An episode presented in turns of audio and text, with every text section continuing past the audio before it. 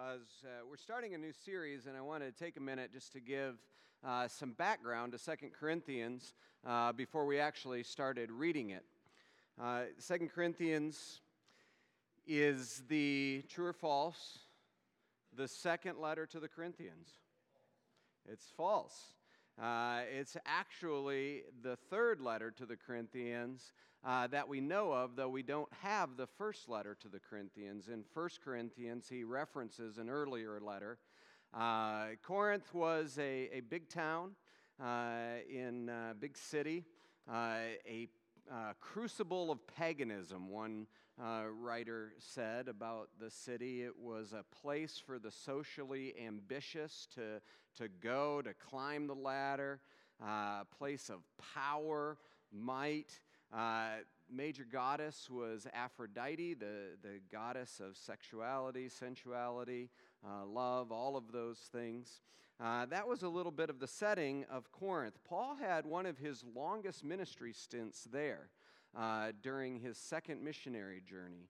Uh, he was there for about 18 months, so it's a church that he, he knows well, uh, has had personal interactions with them.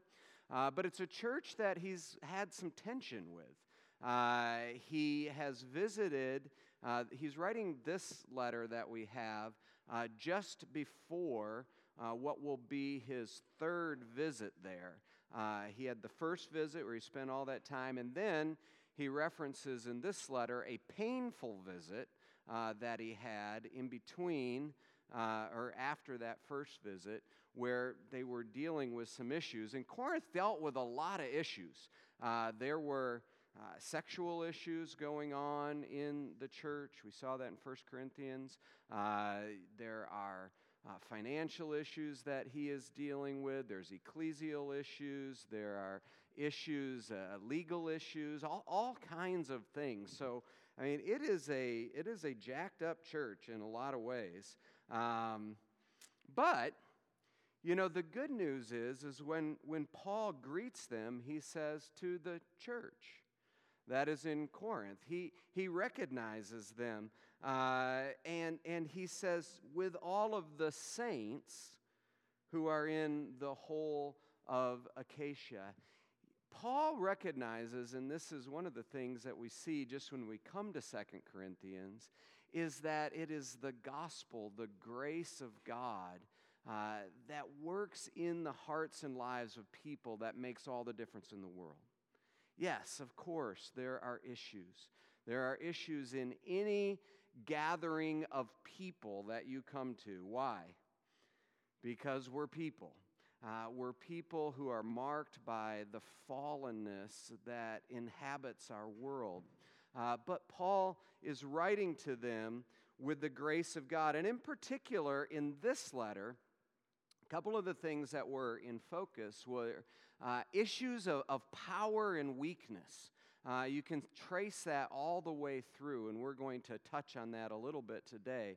Issues of power and weakness and the interplay of them. As I've already mentioned, Corinth was a place of power, right? It was a place for the socially ambitious. They were drawn to that.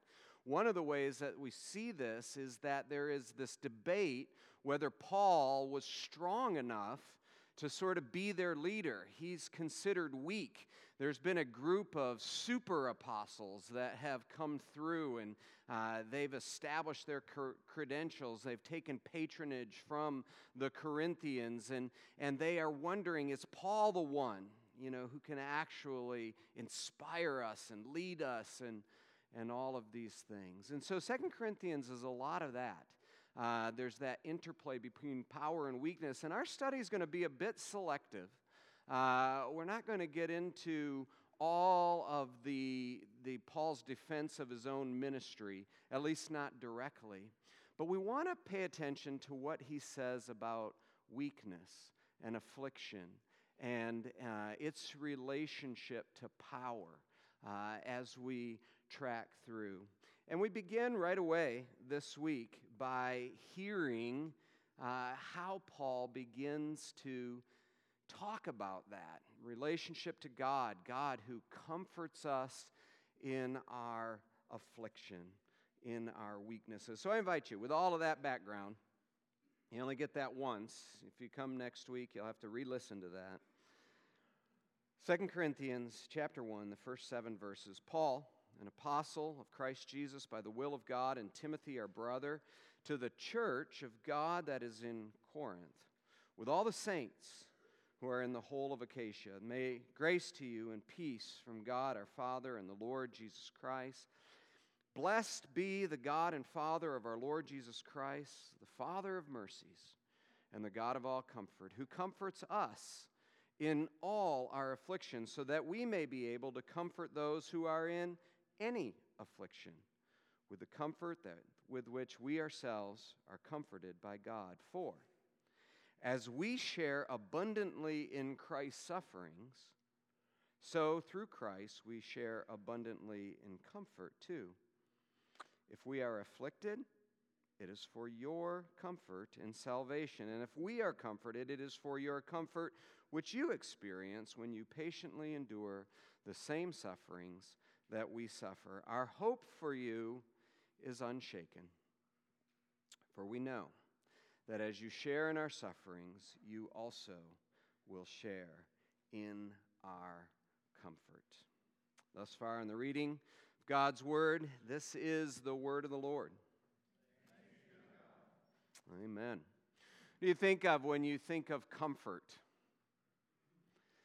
Think of your pillow, your warmth, uh, the, the environmental surroundings. I was trying to think through all of the types of things that we use comfort for. You know, in advertising, think about shoes, you think about clothes, you think about mattresses and pillows and all of those things.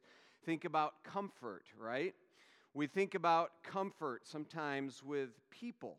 Uh, I just feel comfortable around that person, or I feel comfortable, you know, being with this person. Uh, we use comfort in a lot of different ways. We seek comfort.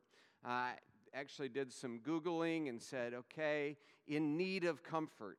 And uh, so I got a list. If I am in need of comfort, uh, here is what you do you stretch your body, you take a shower, you visualize a peaceful image, speak compassionately to yourself, uh, reach out to others, ground yourself, very strange description of that, uh, imagining roots growing through your body into the earth. I didn't find that very comforting.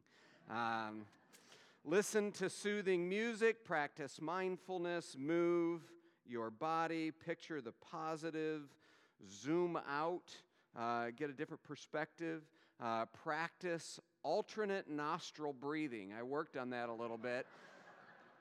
Uh, that was number 12. And then number 13, if you're looking for comfort, let yourself feel bad. Uh, you know, there, good things there from Psychology Central. That was literally what it was from. Uh, there were some, some good things there, but I, I just felt like it fell short of the comfort that Paul is talking about here uh, in this passage when he talks about the God of all comfort. And I want to dig into that this morning. And uh, I have an outline for you, and I even, since I was missing Steve, left some blanks for you in the outline. So here they are. Uh, so what? Number two, so God. And number three, so that. There you go. You got your fix. So what? We, we need comfort. Uh, this passage, uh, you know, the word uh, comfort, I believe, is like 11 or 12 times throughout these very short verses. Uh, it's, it, it, just is, is filled, inundated uh, with the idea of comfort. Uh, corresponding to that, of course, is the, the need for comfort. And, and we get that in the idea of affliction or tribulation, as some uh, passages translated, or sufferings, you know, that whole cluster of words that are right there. What is Paul referring to when he is highlighting affliction or tribulation? You know, what is actually our need? There's two senses of it that I think we can talk about. The first is this there is the, the general tribulations uh, that come with all of life, right? This is just, as we've already alluded to, part and parcel of our humanity in a fallen world. Uh, I, am, I put it that way because it's not the way the world was created to be. Uh, we were created without suffering, without tribulation. We were created at perfect peace and in harmony with God. We walked with Him, with Adam, in the cool of the day, and there was no trouble. But once sin entered that world, and, and once you know we became marked by brokenness that sin offered, uh, affliction, tribulation, all of these became part and parcel of our existence. And, and we know that. We know that in every single sphere of who we are. We know it in our physical, our, our bodies hurt, they break down. Uh, we can especially see that as we get older. I know some of you uh, know what I'm talking about in a very firsthand sort of way. But it happens to the best of us, as they say, to the youngest of us. I mean, we see, uh, you know, go down to, to Helen DeVos, and, and you see all kinds of brokenness inhabiting the bodies of the very youngest among us. We, we know what it's like to have physical suffering, psychological suffering.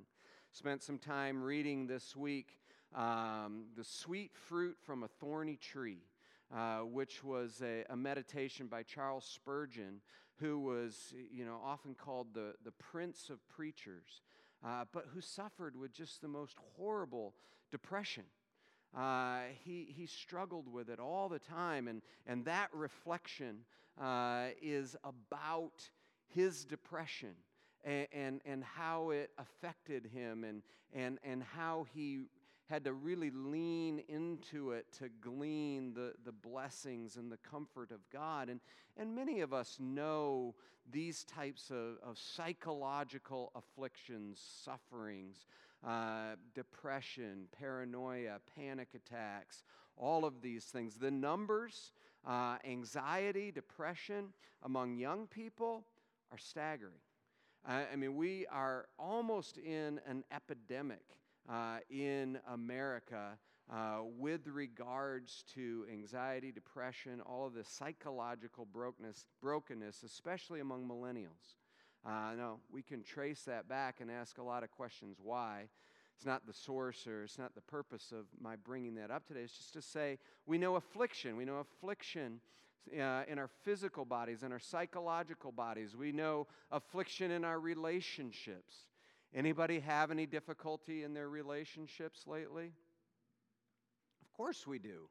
Yeah, you know, of course we do all the time. You know, in small ways and in large ways. Some of us, uh, you know, we have those minor bumps along the way uh, with our kids, with our spouses, with our best friends, uh, with the people we serve with at church. All of these things we, we experience, those minor bumps. Others of us, no estrangement. Uh, from people that we should be walking closely with, people that we've been given to love, and, and we know enmity and estrangement and bitterness, and we, we know affliction, we know suffering, whether you're inside the church or outside the church, right? We, we know these things. We know it on a grand scale. Some of you have been, you know, tracking with Nike and their new advertisement, Colin Kaepernick, you know, talking about some things are worth sacrificing everything for, uh, referring, referring to his stance with regards to the national anthem and uh, racism in America and experience of that. Whatever you think about that, that's not my purpose at all. Uh, but just to say, systemically, we know affliction you know, here in America, uh, in foreign countries, you know, places around the world of persecution going on. Uh, these are not just simply individuals, these are whole systems. Uh, that, that know the brokenness, whether we, you know, we can talk about fault and, and cast blame. You know, maybe it's easier in a place like Venezuela, uh, where you have a dictator who is acting in, in very uh, very anti God sorts of ways. uh, but we recognize that there are whole, whole systems. My point is this affliction, suffering, everything generally marks the entirety of our existence. All of us, inside the church, outside the church, we know what it's like when Paul says, We need a God who can comfort us in our suffering. And all the church says, Amen. Amen. We, we have suffering, we know it, we need something that can connect to us. Now, what I would highlight further is that it's not just general suffering, but there is a peculiar type of suffering for Christ. You see that here, uh, who comforts us in our affliction. For as we share abundantly, verse 5, in Christ's sufferings, uh, we endure sufferings uh, for your sake. There is a specific way or manner in which Paul and his companions experience general suffering that has a purpose or a telos that goes beyond just simply that flat experience. So, see if I can explain this a, little bit differently, maybe better. There is general suffering, uh, and, and all of us experience it. But and, and it's of the same nature. It has to do with the brokenness of the world. But for the Christian, you know, all of that suffering is given a different meaning, a different experience because of the orientation of our hearts and our minds, because of the purpose with which we see our suffering. Look at, let me give you an example. Person A, person B has cancer. Uh, person A endures the suffering. Uh, not necessarily uh, as, a, as, a, as a disciple of Christ, but they endure the suffering. They seek uh, the healing that they can receive from that suffering. They receive the comfort that they can from friends and family. But the cancer doesn't have a deeper purpose. Person B, same cancer. But at root for that person is how is my faith working with this particular suffering in this particular moment so that God will continue to receive the glory? What is the purpose, the telos uh, of this suffering in me? Because I know that God works to refine you know, He's making me more and more after the image of Christ. There is something deeper in that. Do you see how it's the same suffering, but it's experienced differently? I mean, there's lots of people in this world that experience persecution, right? But not all of them experience persecution and suffering for Christ.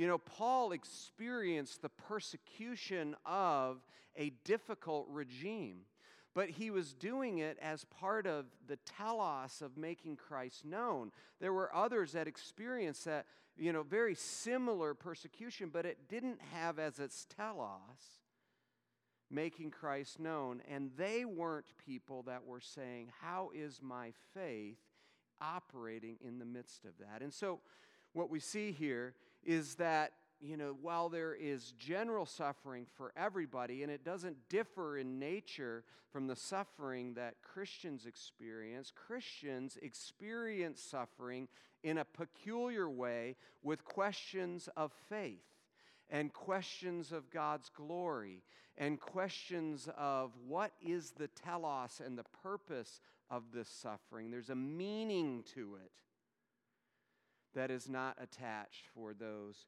who are outside of Christ. So that's the what. So what? We suffer. We suffer generally, we suffer as believers. So, where do we go with that? Now, that's the second point. So, God. Very interesting here in verse 3. Uh, Paul starts out Blessed be the God and Father of our Lord Jesus Christ, the Father of mercies and the God of all comfort. It's not unusual for Paul to begin his uh, exordiums here. This follows a rhetorical framework. Those of you who uh, classically educated or know those types of things know what an exordium is. Uh, this is Paul's exordium, and he is in this is mentioning his patron. His patron is not the Corinthians. The Corinthians were a little bit confused by this. They were a very wealthy congregation. And uh, some of the super apostles that came through, uh, they became big supporters of them. Patrons, think of a patron of the arts type thing. And Paul is saying, Look, at, I am not beholden to anybody. None of you is my patron. My patron is God. And, and you are the client. Uh, you are the one who I am, you know, I'm pointing you to God. And, and that's exactly what he's doing here. God is the patron. And one of the things that we see with regards to comfort is when we are really going to talk about comfort, you have to start with God. To start anywhere else is, is foolish. To start anywhere else is, is just an emptiness. Uh, you know, that passage that we read in Isaiah for the call to confession. When you cry out, when you are in your affliction, let your collection of idols deliver you. And what does the prophet say? Well, go for it, but the wind will carry them all off and a breath will take them away. You know, there is nothing that can provide comfort for us in the midst of our crying out other than God. And Paul knows this. And, Paul says, In my affliction, I cry out to God, and He is the one that I am going to point you to as well. We start everything uh, with God when we are seeking the answer to affliction. Why? Because it's his nature. This is the second sort of subpoint under there. So, A, God is our patron. B, his character is such that he is the father of mercies and the God of all, com- uh, the God of all comfort. Tied up with who God is, is exactly what we need in the midst of our affliction. It's exactly what we need in the midst of our suffering. We need the mercies of God, we need the comfort that He provides. Now, I think for a minute here, we need to just pause and, and say, what, what is it that we're looking for? You know, are we looking for a soft and tender word? Are we looking for a cuddly blanket? Are we looking for, you know, sort of a, a pillow that will conform to the shape of our head? Uh, what are we looking for when we're seeking comfort, mercies? Oftentimes as i've explored this just in, in our parlance you know it's, it's those types of things. It's soft it's tender it's and it is that but do you know the word comfort itself? It, it's a combination of two latin words come forte right? With strength. You know there's nothing soft and cuddly about the comfort and the mercy that God brings into our life. Maybe that's not the best way to say it. I mean, God meets us tenderly, all of those things. But my point is this it, it's powerful, it's real, it's true. You know, when we see, when we need, when we cry out to God, not to our idols, we are met by something solid, not something ephemeral and misty. Uh, we are met by a solid reality that we draw comfort with. He comes alongside of us with strength. It's a very uh, deep word. Uh, paraklesis is the noun in Greek. Uh, some of you know that word, just how it's used in, in different ways. The Holy Spirit is said to be our, our paraclete, uh, our parakaleo. He's the one that is sometimes called the, the comforter or the counselor, translated that way. Jesus is described as that way. Uh, here's how one writer describes uh, the word here. The word he uses is a bit more many sided than comfort. It can mean to call someone to come near, to make a strong appeal or exhortation, to treat in an inviting or friendly way. The whole idea of the word is that one person is being with another, speaking words that have the power to change the mood in the situation, giving them courage, new hope, new direction, new insights, will alter the way they face that moment, the next day, and the rest of their lives. Uh, there is a power, there's a reality to the comfort that God supplies for us. So, God is our patron.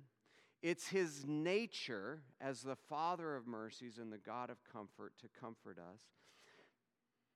But then the last thing to note under here, God as the source, is this He can comfort us precisely because He has the credibility and the know how to know what affliction means. You, know, you, you get a sense of that again, you know, the passage from Isaiah uh, 57. I dwell, for thus says the Holy One who is high and lifted up, who inhabits eternity, whose name is holy. I mean, there you get a real sense of God, of power, right? And he says, I dwell in the high and holy place, but also with him who is of contrite and lowly spirit we recognize that, that God has not so removed himself from the brokenness of his world that he doesn't know exactly what we need uh, in a given moment. This is highlighted here in this passage. He's the God and Father of our Lord Jesus Christ. We are sharing abundantly, in verse 5, in Christ's sufferings. You know, Christ is the one uh, as the Godhead experience the brokenness of, of the world. We see it in so many familiar passages, a place like Isaiah 53, uh, where we are told in verses 3 to 5 he was despised and rejected of men, a man of sorrows, acquainted with grief. As one from whom men hide their faces, he was despised. We esteemed him not. Surely he has borne our griefs and carried our sorrows, yet we esteemed him stricken, smitten by God, afflicted. He was wounded for our transgressions, crushed for our iniquities. Christ knows the affliction and the suffering that we have. So when we think of a source to go to, one who both has the power in his character to meet the affliction of sufferings, but also has the ability in what he has willingly undergone to empathize with us. We meet the person of God. Hebrews chapter 5 just an amazing set of verses, verse 7 and 8. In the days of his flesh, Jesus offered up prayers and supplication with loud cries and tears to him who was able to save him from death. And he was heard because of his reverence. Although he was a son, he learned obedience through what he suffered. You know, we, we have a Savior who knows what we need. We have a Savior who has uh, met us in our affliction. And this is one of the great, beautiful things of the biblical story. I no other religions really offer that. You know, every other religion is about persevering through the difficulty in order to reach a higher plane or a higher existence. It's never about a God who enters in to us willingly, going to the cross, taking on the very source of that brokenness so that we can be cleansed. It's, it's not about those things. But this is a story that captures the very heart of that. And so I don't know all the answers to, to why we suffer. I mean, we can say it's because of the brokenness of the world, but why one person over another? I mean, we can, I don't know all the answers to those questions. But what I do know is that Christianity offers a story in which God Himself has entered into that suffering in order to provide the kind of comfort and deliverance that we all need and long for. So what? So God. So that. Now here's the interesting thing. We could stop right there, and I think you guys, you know, could all go home, hopefully encouraged. You know, hopefully encouraged that yes, there are difficulties in my life, but God is the God of comfort who comes and comforts me you know and we we get into that point and, and we want to hear those things and and we walk out built up we, we walk out with a plan for receiving comfort but that's not the end of the story here in these verses in Second corinthians is it you know look at verse 4 which is so crucial to, to what we are doing here the father of mercies the god of all comfort who comforts us in all of our affliction you know, it's not related to, or it's not reserved for a specific type of affliction. It's all of our affliction. So that, in order that, with the purpose that, we may be able to comfort those who are in any affliction. If we just stop with what God gives us, and we enjoy it and we give praise back to God and, and we, we, are, uh, we are stopping the cycle that God has intended. We, we are abruptly halting His plan for the world as comfort is meted out, as mercies are given. You see, it is a cycle in that as we have received, uh, as we have suffered, as we have received comfort, we are to pass it along. We are to give it to somebody else, inside or outside the church. Again, general suffering everywhere, right? In our world. I mean, as you walk out today in your neighborhoods, in the grocery store, uh, in your families, you will meet people that desperately need a word of comfort. And our call is to give the comfort that God has given to us. You, you see that here, don't you? Uh, verses 5 and 6 For as we share abundantly in Christ's sufferings, so through Christ we share abundantly in comfort too. Uh, if, if we are afflicted, it is for your comfort and salvation. If we are comforted, it is for your comfort which you experience when you patiently endure the same sufferings which we suffer. I, I, I confess, I, I just don't often think that way. I look for comfort for what I need. End of story. You know, that is its telos, that is its end, and I'm, I'm looking for that. But Paul says, no, this is, this is not the story that we're in. We're in a different story. And, the story is it doesn't end with you. You know, you receive comfort so that you give it on, you suffer so that you can receive comfort so that you can give it on. You know, there is a story that is through us to others, you know, and it just continues to go on and on and on. We cannot be insular Christians. You know, we cannot have our relationship with God and, and the comfort that we receive a- as the end of the story. That, that's not why Jesus suffered and died. Jesus suffered and died so that we may receive and that we may share and that we may pass it on. You know, what's interesting is, again, Paul is going to be talking about power and weakness. You know, the, the weakness, I mean, just, just like Christ, right? Why does Christ have credibility in our lives? It's because he has been where we have and he has suffered in every way that we have. You know, it's not just that he's God. that sounds so strange. Uh, but it, it's where he has walked. And, it's the weakness that actually gives us power. We're going to talk about this, you know, in the coming weeks. But, but this is what John Calvin says. He says, the suffering for Christ becomes the opportunity to experience the breadth and depth of God's love and mercy. And it's the suffering that endows us with riches to encourage others in their suffering.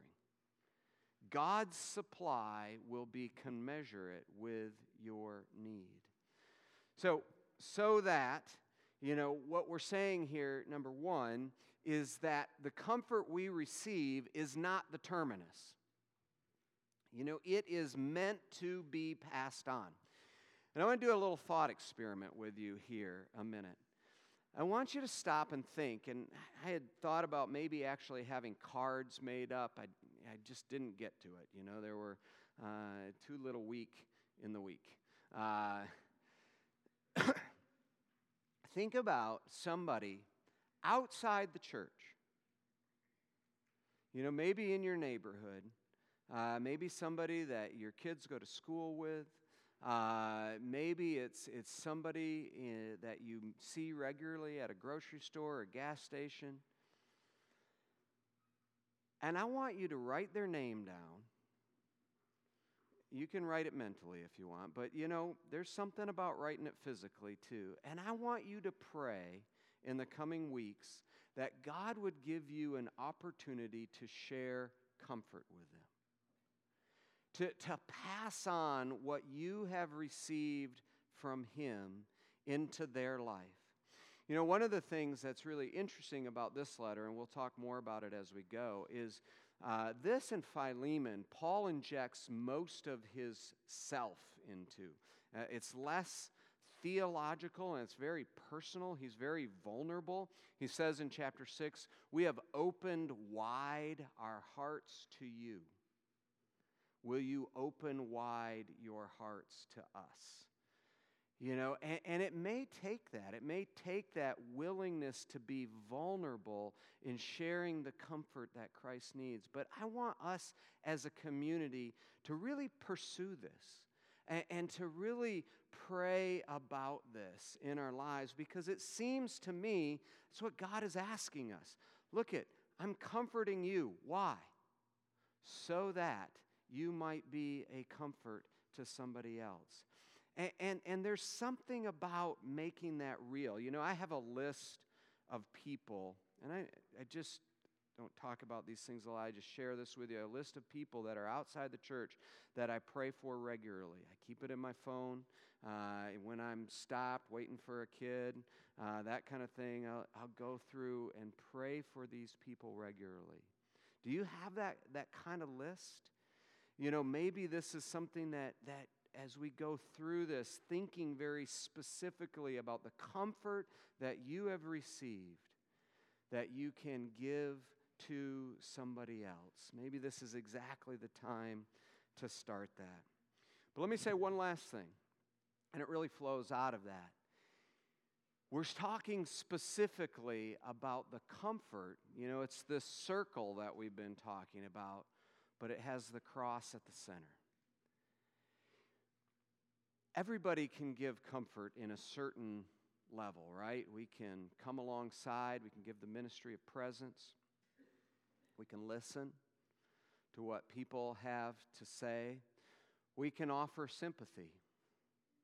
You know, Job's friends gave a certain level of comfort to Job, right? They were there. They sat with him in his, you know, they they, uh, they spoke, they listened to him. There, were, there was this interchange. But what they didn't do is they didn't go above the line, as it were, and point to the Father of mercies, the God of all comfort. And, this is part of the challenge as we engage this. You know, the challenge is always to come to Christ. It's always to come to His finished work. It's always to come to the character of the God that we've been talking about. It's always to come back to Him. And do you know what?